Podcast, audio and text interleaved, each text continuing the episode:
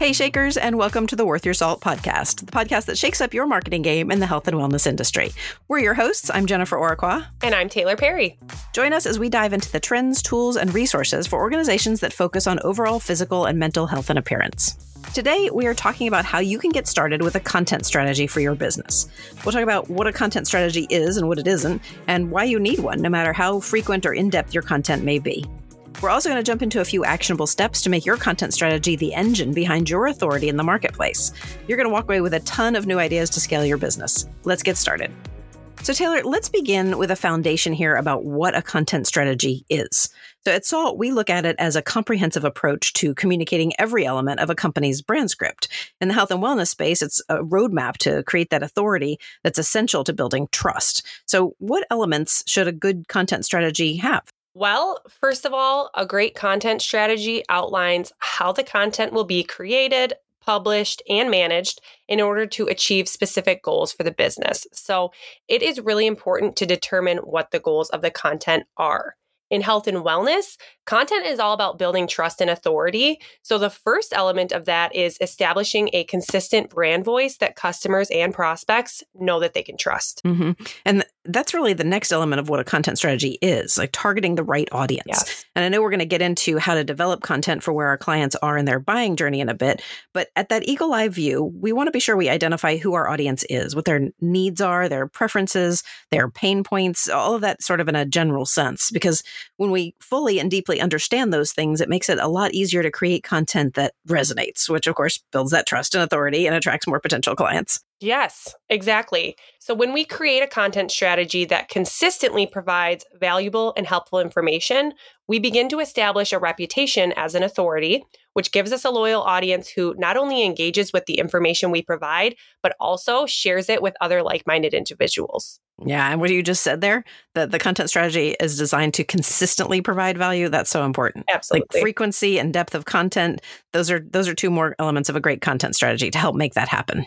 Yeah, and I want to go back for a second to something that you mentioned, which is making sure your content is meeting your audience where they are, really supporting that customer journey so that they almost turn themselves into new clients. So we think about content in terms of moving someone from awareness to consideration and then ultimately converting them.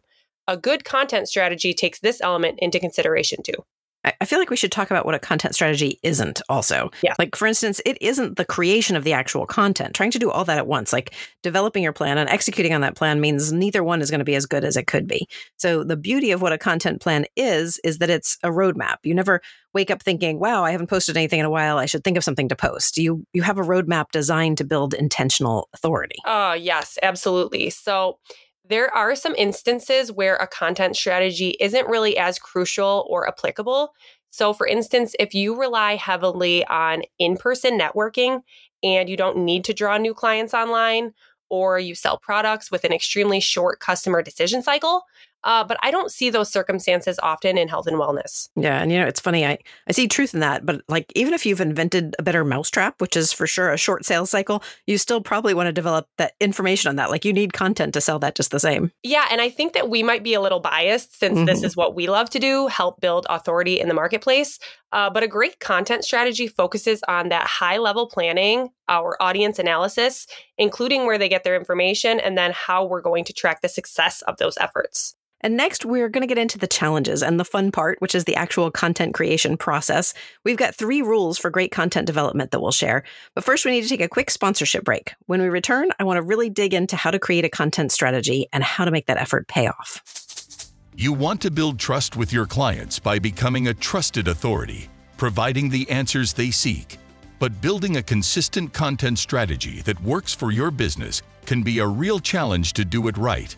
You've got to understand your own brand voice and gain clarity around your messaging.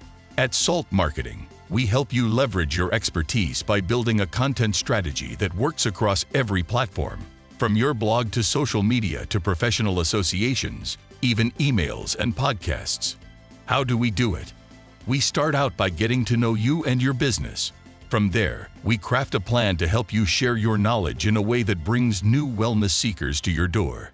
Finally, we help you welcome your new clients in a way that leads to referrals and repeat business. Are you ready to get started? Visit us at saltmarketing.co for a free customized marketing plan. In just 10 minutes, you'll get a true roadmap to building new revenue for your wellness business. We are back here on the Worth Your Salt podcast. And Taylor, before the break, we were talking about the fact that your content strategy doesn't include implementation. It's our, it's our high level plan for what we're going to do.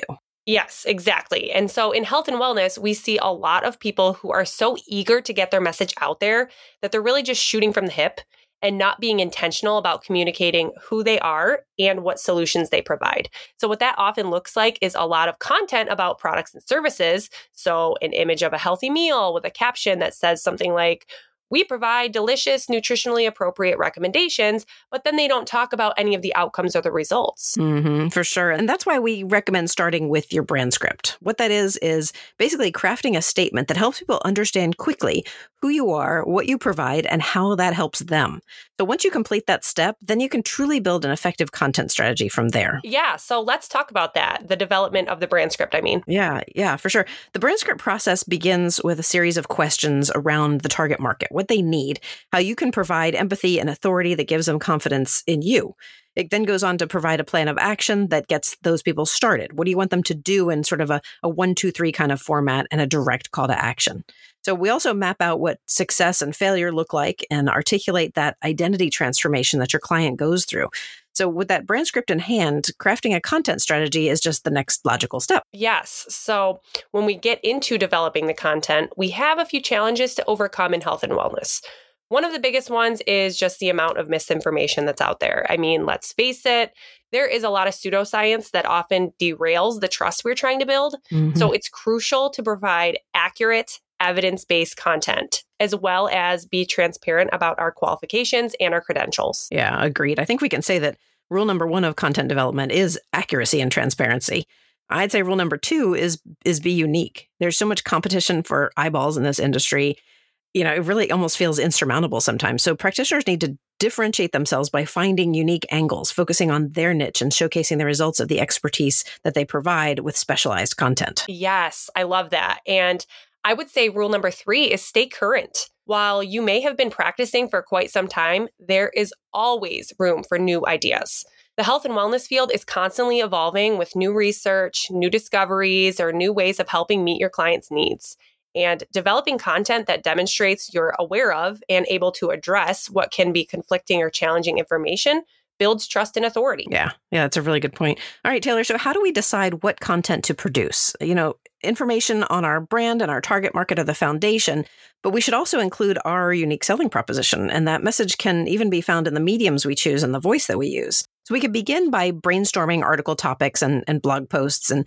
and these can focus on practical tips and guidelines and research backed information that reinforces client education. Yeah. And it's important to consider optimization when you're coming up with those topics.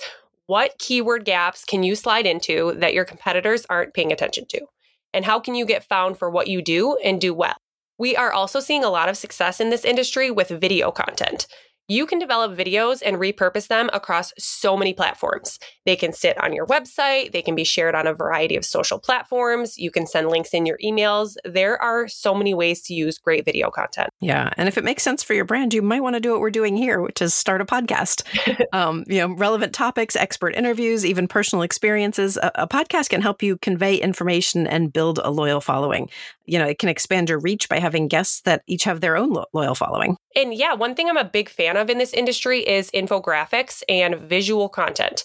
It is a great way to get people to stop scrolling, especially if that content addresses a need that they currently have. If you can simplify complex information into bite sized, easy to digest content or provide statistics or comparisons, you can capture those people that are looking for your expertise. And another content format that we recommend is developing PDF guides and ebooks. So we think of this content as a transitional call to action. So some, something you can offer when someone isn't quite ready to become a client and needs a little more information to move forward. So this is content that feels substantial, usually requires a little bit of graphic design skill, and let someone raise their hand without becoming a paying client yet. and when you're developing your content, always remember that it can be used in a variety of ways. Don't get trapped thinking you have to create all this new content across all of your platforms because so much of it can be repurposed in different ways. Mm-hmm. You can pull tips and quotes from your articles for social media. You can create behind the scenes content. And of course, testimonials, and success stories. One final thing is to be sure to leverage the power of visuals and storytelling to engage your audience. Yeah. All right, Taylor, I think we're ready to offer up some recommendations on how content strategy can help establish trust and authority. But before we do, it's time for another quick break. We'll be right back after this. You're listening to the Worth Your Salt podcast, and today we're talking about creating a content strategy that drives growth. We'd love to hear your thoughts, so be sure to join us over on LinkedIn, Facebook, or Instagram at Salt Marketing Co. and let us know how your growth mindset is shifting. We're back. And so, Jen, before the break, you mentioned how great content can directly contribute to your authority and build trust with clients. The first thing I'd love to talk about there is to encourage interaction with your audience. Invite comments, questions, and feedback anytime you can. You can even consider conducting like a virtual Ask Me Anything session. Mm-hmm. These can be super successful and they're so easy to pull off. But just being willing to engage your audience and let them see you, that all builds trust. I love that idea. AMAs are such a great idea and they're so effective in health and wellness. Plus they're wildly cost effective. I mean, Zoom is free. It's an hour of your time and that's that's it. You can even go on social media ahead of time and collect questions to build excitement for your AMA. Um, lots of good opportunity there. I would say another great authority building technique is to collaborate with others in your niche that already have that authority. The great thing is you don't even have to really know them. You can share content from reputable experts, and that trust becomes part of your relationship with your audience. Yes, that is such a great idea the idea of collaboration. We mentioned them a minute ago, but of course, testimonials are also great at building trust, and nothing beats a video testimonial. Let your successful clients share their real life stories that kind of social proof demonstrates confidence in your work and it reemphasizes the kind of quality work that you do. Yep, that's a really good thought. I, I love the idea of reinforcing that that kind of quality work. And on that note, I, I want to ensure that any content you develop is well researched, fact checked, supported by credible sources. And we can monitor the performance of that content using analytics and, and task that data with telling us what to do next. So, with metrics like how much time someone spends consuming your content or whether or not they took action, you can refine that content strategy to create more of what really resonates with your unique audience. Yes, absolutely. And actually, one resource that I think a lot of people might find useful is the idea of the big five of content creation. Yes. So, Yes, the big five comes from a book by Marcus Sheridan called They Ask, You Answer. And he helps build what he calls client advocates who will share your message for you. So in the book, he has five sort of content buckets that you can use for inspiration. The first of those concepts is pricing and costs. Now, that doesn't mean you have to discuss your prices online where all your competitors can see what you're charging, right. or you might scare people away. But what you can do is educate and set expectations around what you offer. What's the general price range for this service? What factors can affect that price? What special things do you do that are unique to you that bring value to your pricing? Yeah, I'm so glad you brought up this book because it's got so many great ideas in it you could literally write that that pricing and costs article for every single offering you have or for the packages that you offer anything that helps educate your potential clients. And the second piece of that big five is is problems. And this is like problems with your services. So this is all about how you can turn what looks like a potential weakness into a strength by addressing the challenges somebody might have with your product like the objections that you hear over and over things like I don't have time to stick with this. I'm too afraid it will hurt. I don't know what I'm getting myself into. You know, every one of these problems is a question that you can address to build trust and authority. Yes, absolutely. So that leads us to number three of the big five from Marcus Sheridan, which is writing versus articles or comparisons. So, with this kind of content, you can pull in a similar topic or objection to help your audience see that you are the best choice. So, examples of this kind of article might be why chiropractic care is better than physical therapy, or which is better, keto or paleo. What these articles do is pull in an audience that you may want, but might not otherwise find you because they're actually looking for something else. So, by including these additional keywords, you give yourself a wider net to draw people into your expertise. And the fourth content bucket is reviews. And I love this one. It's not product reviews, but rather industry wide attention getting reviews. So, like, you could write an article on three books every CrossFitter should read, or a video yourself providing the best two healthy recipes for busy summer nights. So, reviewing content that others have created to demonstrate to your audience that you are not only empathetic to their journey, but also well educated on the answers to the questions that they're asking creates that relationship, that trust that brings them to you and encourages them to share your content with others. Yes, absolutely And the last of those big five is what Sheridan calls best in class. So, this content is designed for information seekers who want to cut right to the chase.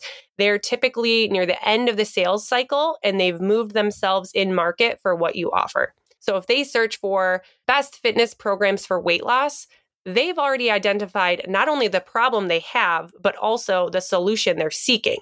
So if you now create content around the best in class solution for fitness programs for weight loss, you're providing exactly what they're looking for. And then you are the answer to that question. So smart. Yep. And one last thing to remember as you're creating your content strategy is that it's never going to be a set it and forget it proposition. Your strategy should be fluid and adapt to the ever changing needs of your target market. You might even find that your brand script evolves over time based on what you learn from your audience and their needs. But building trust and establishing authority will catapult your health and wellness practice forward, and creating those relationships is everything. Yes, absolutely. And of course, we would love to help you make that happen. So while that's all we have time for today, Salt Marketing focuses solely on the health and wellness industry, and we can help you take a critical look at what you're doing and help you find opportunities for growth. Of course, everything we're talking about today is also over on our blog at saltmarketing.co. Thanks so much for joining us for this week's episode of Worth Your Salt. Don't forget that a new episode of Worth Your Salt drops every Thursday. You can make sure you never miss an episode by subscribing at saltmarketing.co forward slash worth your salt. If you're ready for your Worth Your Salt debut, our team is always looking for outstanding guests. Let us know about your expertise at grow at saltmarketing.co. Finally, leave us a review or give the show a handful of stars wherever you get your content. That's all for this episode of Worth Your Salt. Let's get out there and shake things up.